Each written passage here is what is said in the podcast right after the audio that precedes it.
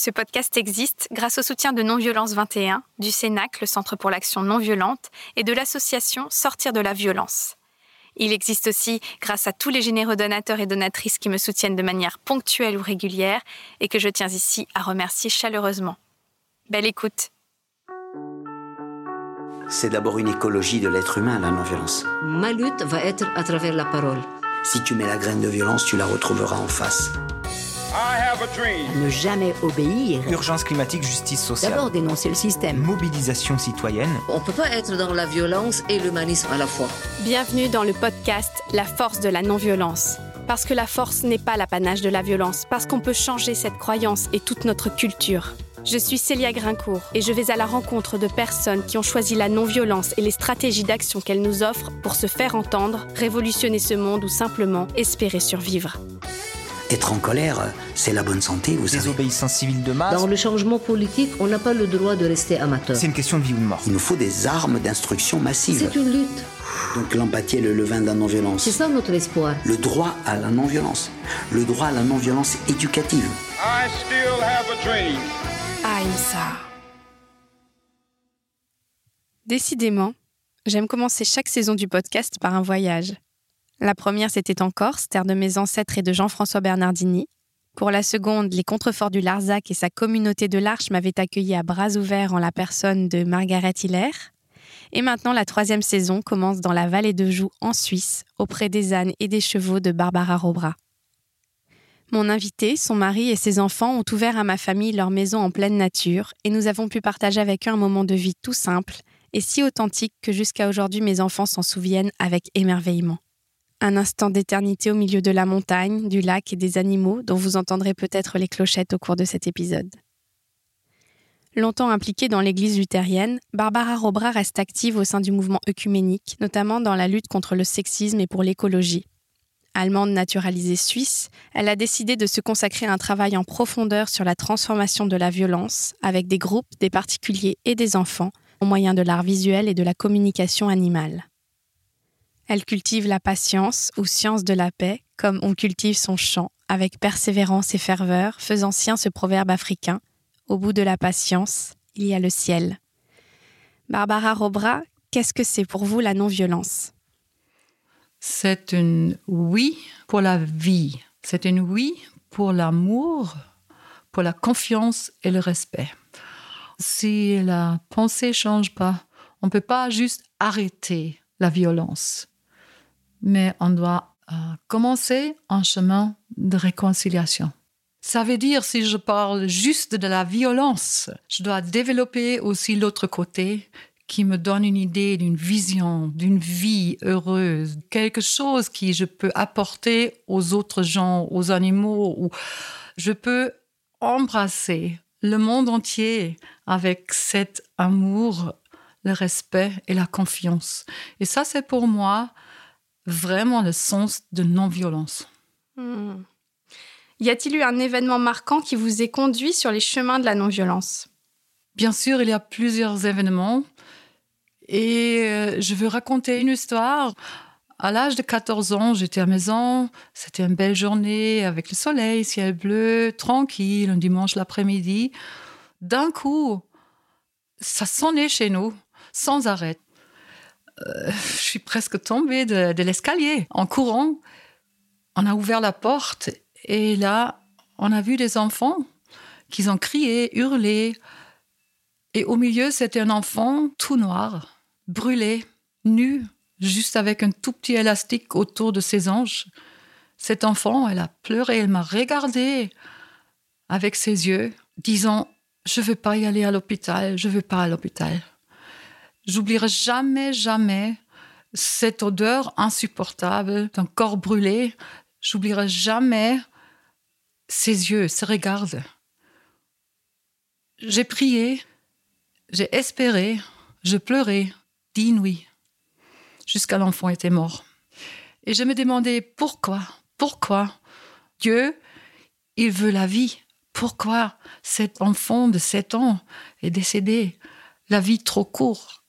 J'étais née dans une famille d'un pasteur. Mon papa, il était pasteur. Ça veut dire la foi accompagner ma vie quotidienne. Et là, pour la première fois, j'ai vraiment réfléchi. Et je me dis, c'est pas possible que le mort, il a le dernier mot. Et d'un coup, j'ai compris, si il y a un sens pour cet enfant qui est décédé brutalement, c'est la vie. Le mort, il n'a pas le dernier mot. Mais la vie est accompagnée par euh, le mort. On ne peut pas dire le mort, il n'existe plus. C'est un théologien qui a dit, pendant la vie, on est toujours entouré par le mort. A dit, il faut tourner, il faut dire, au milieu de la mort, on est embrassé par la vie. Il y a la violence dans la vie, je ne peux pas juste fermer les yeux. Il y a la violence des guerres, il y a la violence sexuelle, il y a la violence euh, domestique, il y a la violence du racisme. Partout, tu vois la violence. Mais je me dis, il faut faire quelque chose pour vraiment donner un pouvoir qui n'est pas violent, mais qui peut sauvegarder la vie. Et cette mort de cet enfant a changé ma vie. Pour moi, c'était clair que la vie est plus forte que la mort j'ai reçu un espoir et une volonté euh, de travailler pour la vie. Hmm. Vous venez de le dire, la foi est au cœur de votre vie. Vous avez même failli devenir pasteur de l'église luthérienne. Qu'est-ce qui vous a poussé à choisir une autre voie? Alors, j'ai choisi de faire mes études de théologie et des études d'art visuel. Au même moment, j'ai fait l'expérience qu'il y a beaucoup de facteurs à l'Église qui me frappent. Peu d'espace pour les femmes à l'époque, peu d'espace pour la créativité, peu d'espace pour la joie. Et je me dis, si je fais quelque chose, je vais m'engager par là. Et euh, dans ce temps-là, c'était la théologie féministe qui se développait.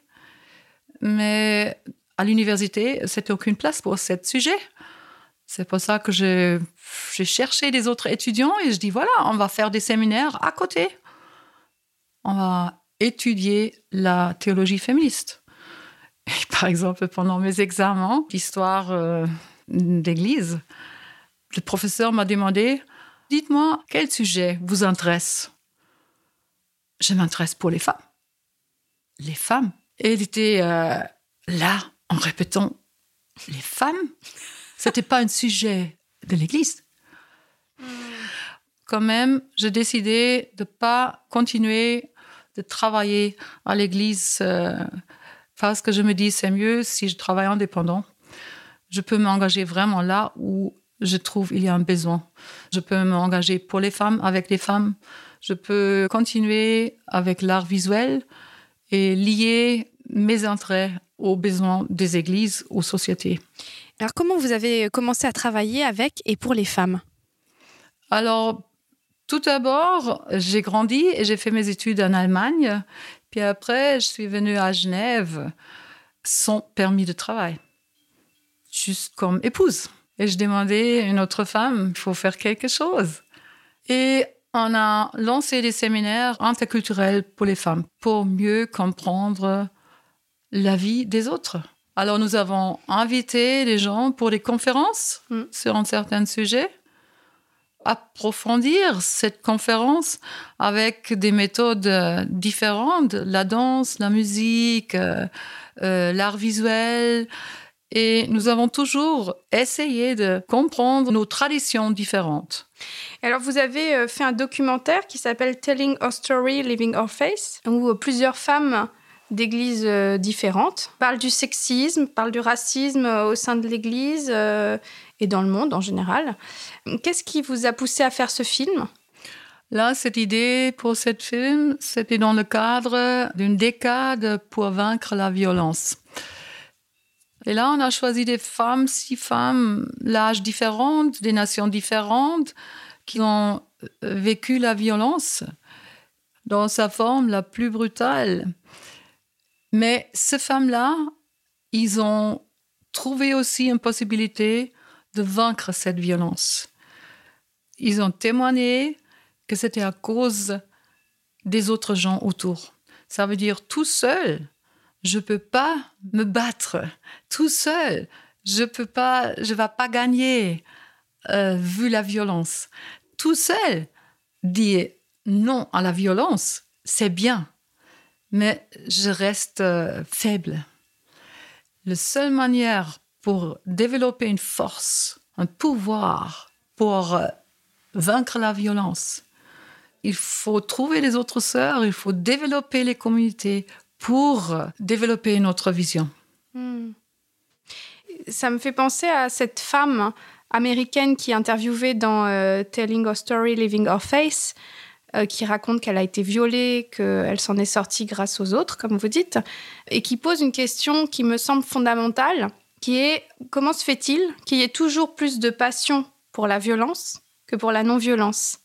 Pourquoi n'y a-t-il pas un véritable enthousiasme créer les conditions euh, personnelles et collectives qui mettraient fin à la brutalité de la violence est-ce que vous avez une réponse à cette question? C'est lié à notre société qui favorise l'individualisme. On apprend très vite que je dois me battre contre les autres.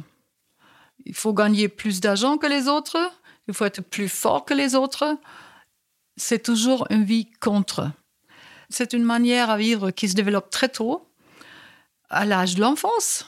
Mmh. Si je regarde aux écoles, alors c'est quoi que les enfants ils apprennent? C'est la concurrence. C'est cette manière de lonely hero. Moi, mm. moi et moi. Alors, si je regarde la télé ou si j'entends la radio, c'est toujours guerre, c'est toujours des crimes, c'est toujours des informations violentes. Et ça, c'est quelque chose où il faut mettre un contrepoids ça veut dire il faut équilibrer. Il faut dire, voilà, il y a aussi une autre idée, il y a aussi une autre vision de notre société.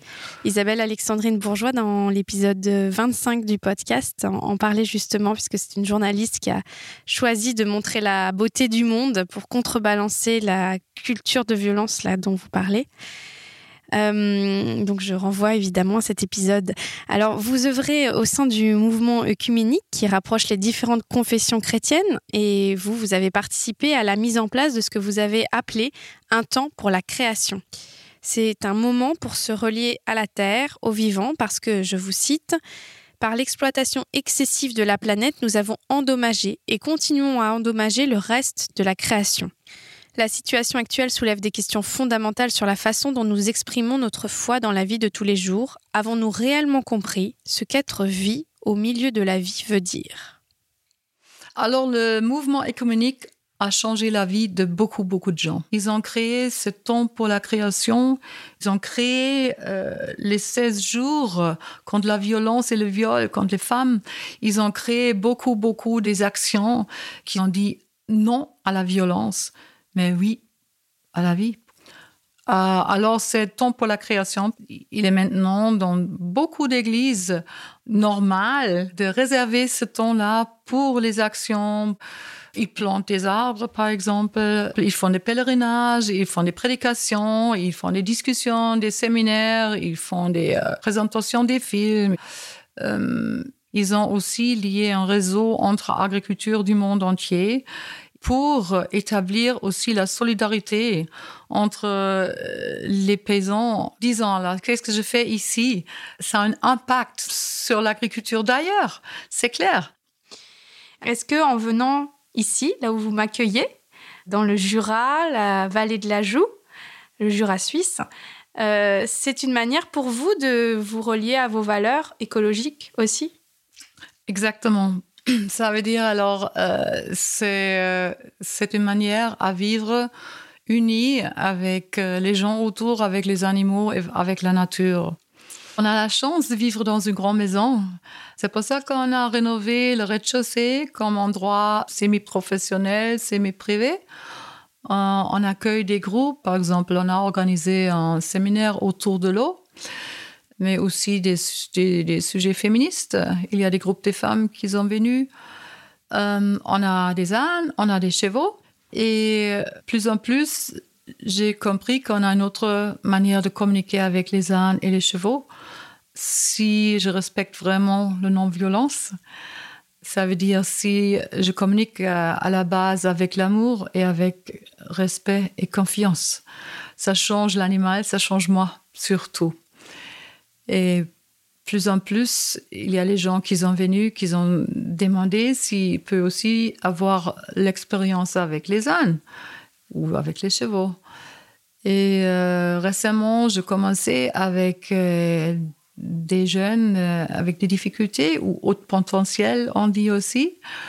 Et c'est très touchant de voir comment ces jeunes, ils changent, comment ils s'ouvrent, comment ils trouvent une intimité avec les ânes, comment ils communiquent avec les ânes, pas forcément avec les paroles, pas forcément en disant quelque chose, mais juste être à côté. Et vous, quelle est votre place à ce moment-là? Vous les accompagnez, vous leur montrez, euh, ils soignent les animaux? À la base, c'est souvent que j'explique un peu ce que ça veut dire un âne. Alors, ce sont des animaux avec des grandes oreilles, qui sont très sensibles, qui sont très doux, mais il, il faut le respecter. Par exemple, si on crie, si on les tape, alors ils deviennent aussi, bien sûr, ils se défendent, ils, ils deviennent Tête pas mais c'est exactement, c'est ça. Alors, il faut respectueux et il faut avoir confiance. Et naturellement, les enfants et les jeunes, ils, ils deviennent silencieux, ils deviennent euh, juste un complice des animaux. Ça veut dire ils font le soin, mais ils changent aussi comme personnalité. Comment? Parce que, parce que il prend le temps Hmm. et il comprend très vite qu'il ne peut pas faire ce qu'il veut. Il y a un autre être à côté qui a aussi ses besoins. Les ânes sont des êtres qui donnent une douceur. Ils sont là, ils sont juste là. Et ça, c'est quelque chose qu'il manque aujourd'hui dans notre société. Il n'y a personne qui est juste là. On a toujours quelque chose à faire, on n'a jamais le temps. Mais les ânes, ils sont là. Ça, c'est la première chose. Deuxième chose, les ânes, ils montrent tout de suite si ça va ou non. Hmm.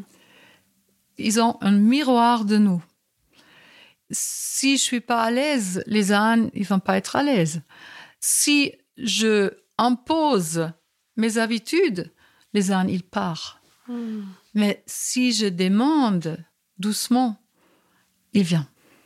Et je pense que quand les enfants, ils ont compris ça, ils le font pas seulement avec une âne ici, mais ils vont le faire aussi ailleurs.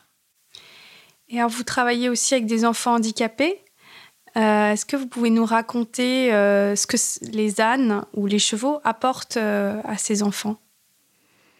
Les enfants avec des difficultés, ils peuvent vaincre leur peur, ils peuvent sentir leur corps et ils peuvent découvrir leur âme. Ça veut dire apprendre qu'ils ont une valeur, qu'ils ont des capacités qu'ils n'ont pas pensées. Par exemple, il y a une fille de, de 18 ans avec trisomie. Euh, son rêve était de monter un cheval. Et on a fait beaucoup d'exercices. Elle a déjà dit, alors elle a le vertige, elle a peur, etc. Mais j'ai vu que plus en plus en plus, pendant toutes les semaines, elle a fait un progrès énorme. Et un jour, je dis, écoute, maintenant, c'est le temps. Je pense tu es prêt pour monter. Qu'est-ce que tu penses? Oui, j'ai envie. Alors, je veux. Tout d'abord, on a cherché le cheval et euh, elle a commencé le soin qu'elle fait toujours. Elle a brossé, brossé, brossé. Elle n'a pas arrêté. Je lui dis, t'es prêt? Tu veux monter, non? Elle m'a répondu, j'ai peur. Et je dis, pourquoi t'as peur d'un coup? J'ai peur que le cheval bouge. Et je dis, oui. Prends ta main sur le poil du cheval. Ça bouge? Oui, ça bouge. Elle m'a répondu. Et puis après, je dis, et maintenant, prends ta main sur toi. Tu bouges? Oui, je bouge aussi. Et puis après, je dis, écoute alors, le cheval bouge, toi bouge, parce que vous êtes vivant. C'est la vie qui bouge. Si le cheval bouge plus, elle est morte. Et si toi, tu bouges plus, ah, t'es mort. C'est important qu'on bouge. Qu'est-ce que tu penses? Oui. Et je dis, t'es prêt? Tu veux monter? Le cheval va bouger, mais doucement, juste pour toi, pour te montrer qu'elle est vivante et pour te montrer que toi, t'es vivant aussi. Bref, elle a réussi à monter, à faire un petit tour sur le dos d'un cheval. Après, elle a levé ses bras, elle a crié, elle a dit encore et encore une fois, j'ai pas pensé, j'ai réussi. J'ai pas pensé, j'ai réussi. Elle a embrassé le cheval, elle a embrassé tous les gens autour. Ah. J'ai pas pensé. Et ça, c'est pour moi un cadeau énorme. C'est pas euh, spectaculaire, mais c'est juste un petit moment dans la vie de quelqu'un qui a changé sa vie complètement. Pour dire, je peux faire quelque chose. J'ai pas pensé que je suis capable. Et ça, c'est pour moi quelque chose qu'il faut aussi apprendre concernant la non-violence. On est capable de changer, de changer la vie violente. Nous pouvons réussir. Oui, parce que ces enfants que vous recevez, souvent, sont victimes de beaucoup de violences. On les dénigre, on leur met une étiquette. D'ailleurs, j'ai vu que vous vouliez pas trop dire handicap, parce que c'est une étiquette, peut-être. Et là, tout d'un coup, avec les animaux, ils sont libres d'être eux-mêmes. Exactement. On est très vite dans notre société de mettre les étiquettes sur tout le monde. Euh, J'ai récemment parlé avec l'infirmière ici. Elle m'a dit qu'il y a 7 enfants sur 10 qui ont déjà les étiquettes comme hyperactifs, autistes, dépressifs, etc., etc. C'est peut-être un avantage parce que tout de suite on peut faire en thérapie. Mais à l'autre côté, on regarde pas vraiment l'enfant derrière cette étiquette. On est tout de suite là pour un remède, mais pas pour vraiment partager la vie. Vous avez euh, fait des études d'art, vous avez fait des expositions, réalisé des documentaires. Actuellement, quelle est la place de l'art dans votre euh, façon de travailler? Ce que vous faites avec les animaux ou avec les personnes que vous recevez? Alors l'art euh, était très important pour moi partout pendant toute ma vie. Euh, J'adore développer les méthodes artistiques avec des autres, par exemple avec les enfants. J'ai créé des, ateliers avec les enfants, des cultures différentes, des pays différents qui sont pas capables de parler entre eux parce qu'ils parlent des langues différentes.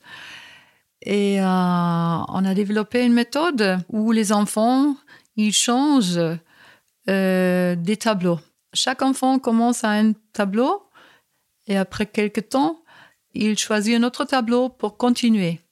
Ça veut dire finalement, les tableaux, ils ont fait par beaucoup d'enfants. Pendant cette session, il y a toujours beaucoup d'agressions qui se développent.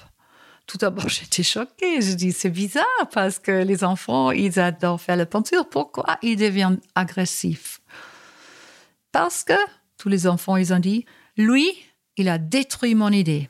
Ou elle, elle a fait autre chose que j'ai prévu. Ça veut dire qu'il y a une frustration parce que un enfant n'était pas capable de faire ce qu'il a voulu.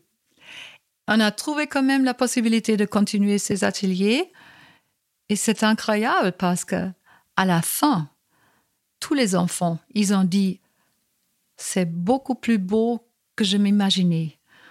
Tout seul, je serais jamais capable de faire une peinture comme ça. C'est juste parce qu'on a travaillé ensemble.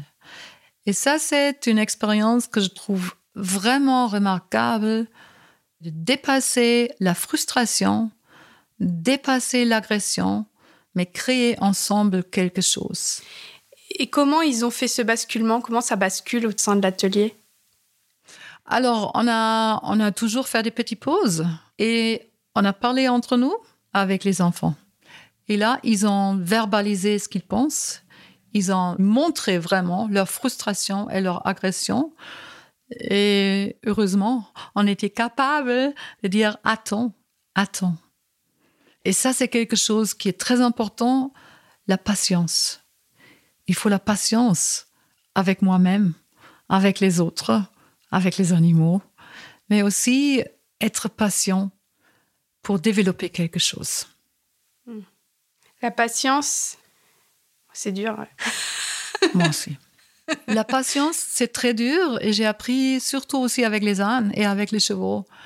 Par exemple, j'ai adopté un cheval qui était surusé, qui a trop travaillé dans les manèges, qui était fatigué. Le cheval a travaillé 8 heures par jour. Bref, je voulus le chercher et il est fui. Il m'a dit J'en ai marre, je veux plus, laisse-moi tranquille. Bon, peut-être avec euh, méthode violente, j'étais capable de le chercher, mais je dis non, écoute, alors tu as le droit de me dire tu veux plus. Je te laisse tranquille. Je cherchais les autres chevaux et là d'un coup, alors il a remarqué qu'il reste seul au pâturage, il m'a appelé. Je dis super, merci, tu as m'appelé, je suis venue, tu vois. Quand tu m'appelles, je suis là pour toi. Cette histoire a se répété trois jours. Il n'a pas voulu venir, mais je lui ai pas puni. Je dis, t'as le droit, reste. Et maintenant, il est le premier qui vient. Et ça, c'est quelque chose qu'il faut comprendre. Les enfants, ils ont le droit d'exprimer aussi leur frustration. Ils ont le droit.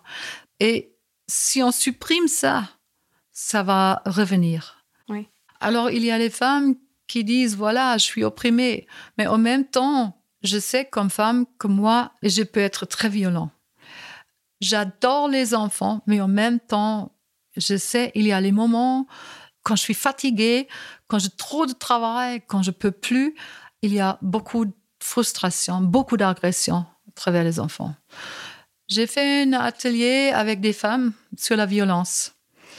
J'ai utilisé une méthode euh, d'art. Tous les participants, ils ont créé une image.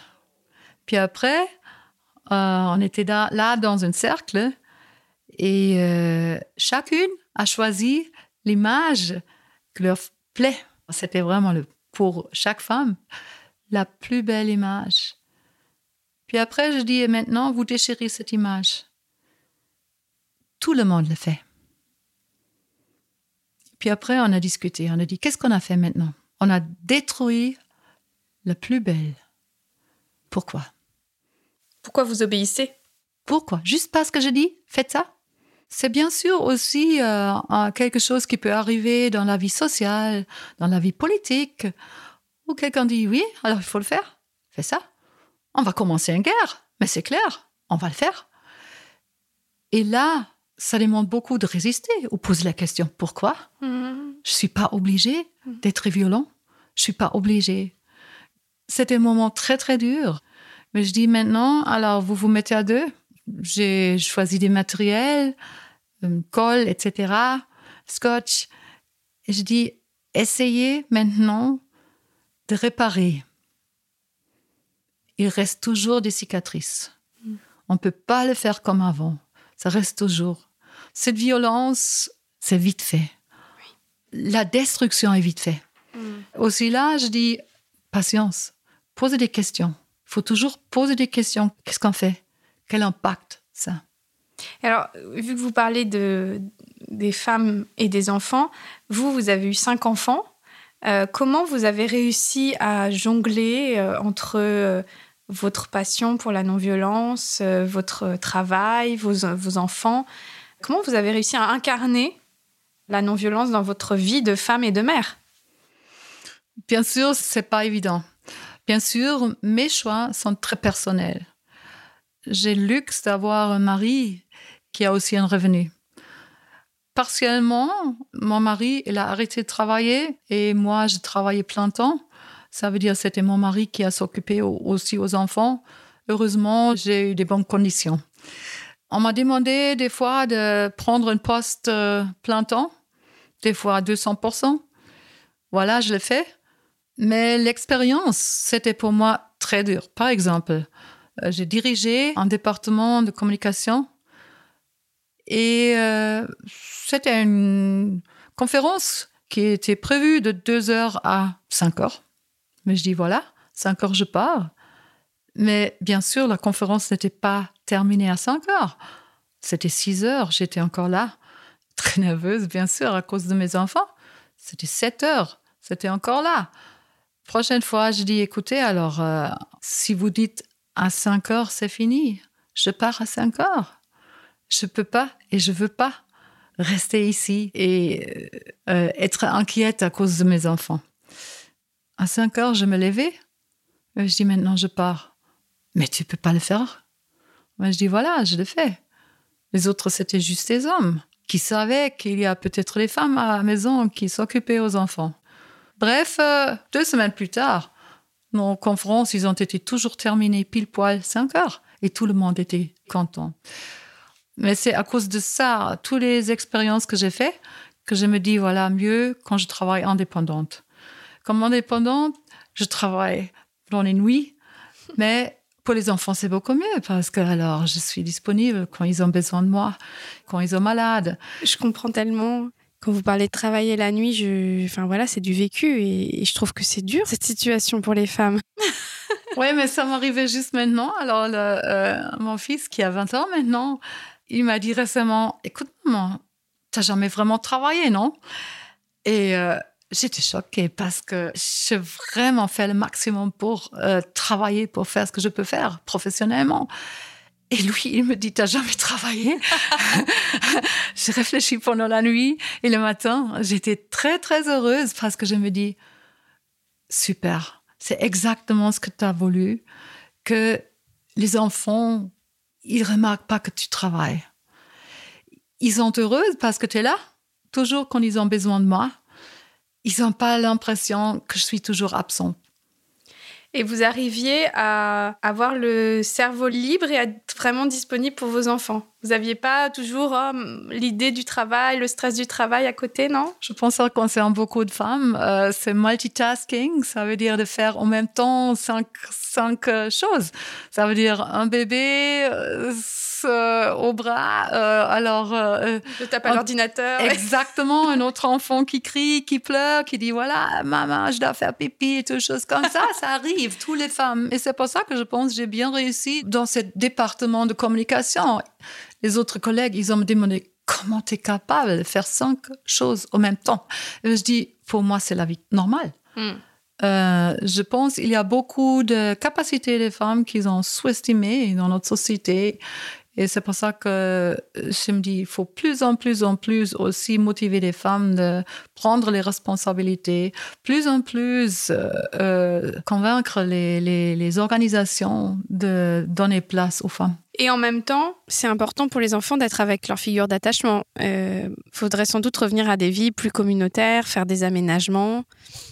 Ça, c'est quelque chose qu'on a aussi disons, notre vie familiale était très intéressante quand on a euh, habité dans une grande ferme avec euh, plusieurs familles, plusieurs étudiants, plusieurs couples, etc. C'était en, tout une trentaine de gens. 18 enfants, tous les âges. Là, on a vraiment partagé la vie ensemble et c'était très, très facile de travailler parce qu'il y a toujours quelqu'un d'autre qui a s'occupé aux enfants. Les enfants, ils ont s'occupé entre eux. Ça veut dire que c'était pas nécessaire de toujours être autour d'un enfant.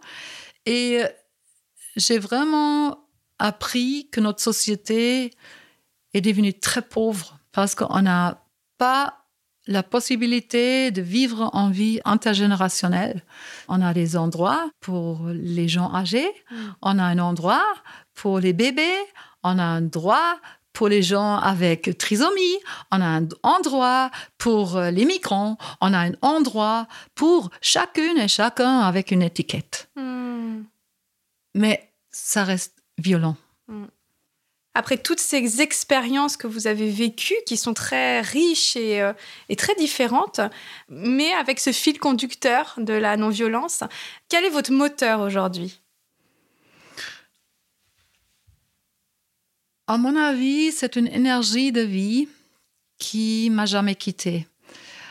Euh, et je reçois cette énergie pas de moi-même. Je peux dire, voilà, à la base, il y a une grande spiritualité qui me donne cette énergie, mais aussi tous les autres qui sont autour de moi. Hmm. Ça veut dire, euh, je reçois l'énergie. Plus de temps que je partage avec mes enfants, plus de temps j'ai pour autre chose. Et ça, c'est quelque chose qui n'est pas logique. mais c'est une logique de vie. Et je pense notre logique, elle est toujours, toujours liée euh, au calcul. Mais on ne peut pas calculer la vie. Et c'est pour ça que ça m'arrive toujours que les gens ils disent Barbara, tu as toujours le temps. Comment tu fais? Et ça, c'est aussi quelque chose qui est très spirituel, plus que du don, plus que des reçois.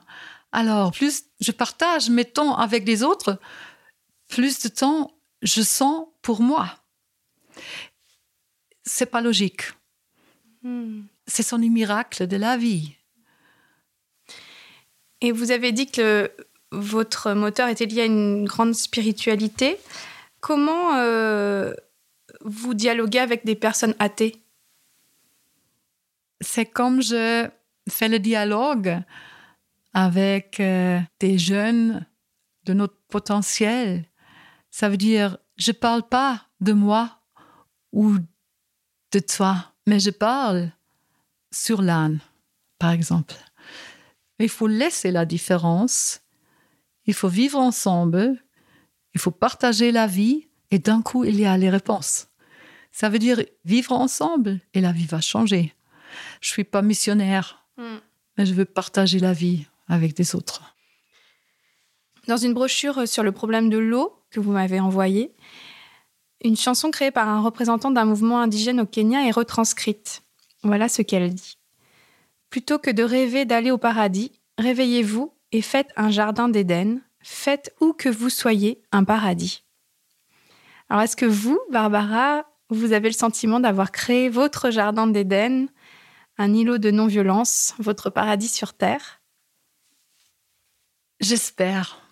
C'est un chemin qui n'est jamais vraiment tout à fait complet, qui n'est jamais vraiment tout à fait réussi. Je pense on rêve toujours d'un paradis. Je ne peux pas créer un paradis, mais je peux créer pour m'approcher. Et ça, c'est quelque chose euh, qui est important pour moi. Je ne peux pas comprendre tout à fait toi ou toi ou toi, mais on peut s'approcher. Merci Barbara Robra. Avec plaisir. Et j'espère que tout ce que vous faites a un impact.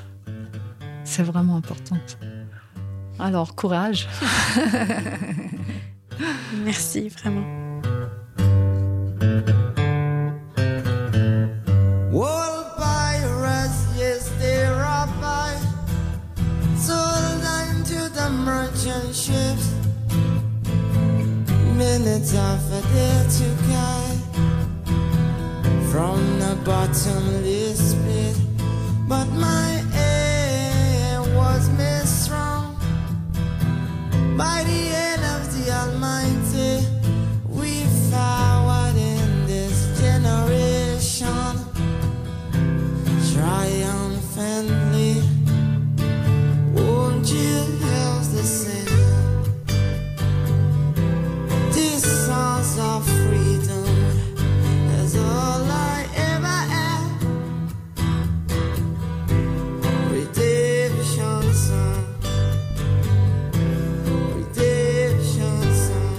Si vous avez apprécié ce moment passé ensemble, commentez-le, partagez-le, mettez beaucoup d'étoiles.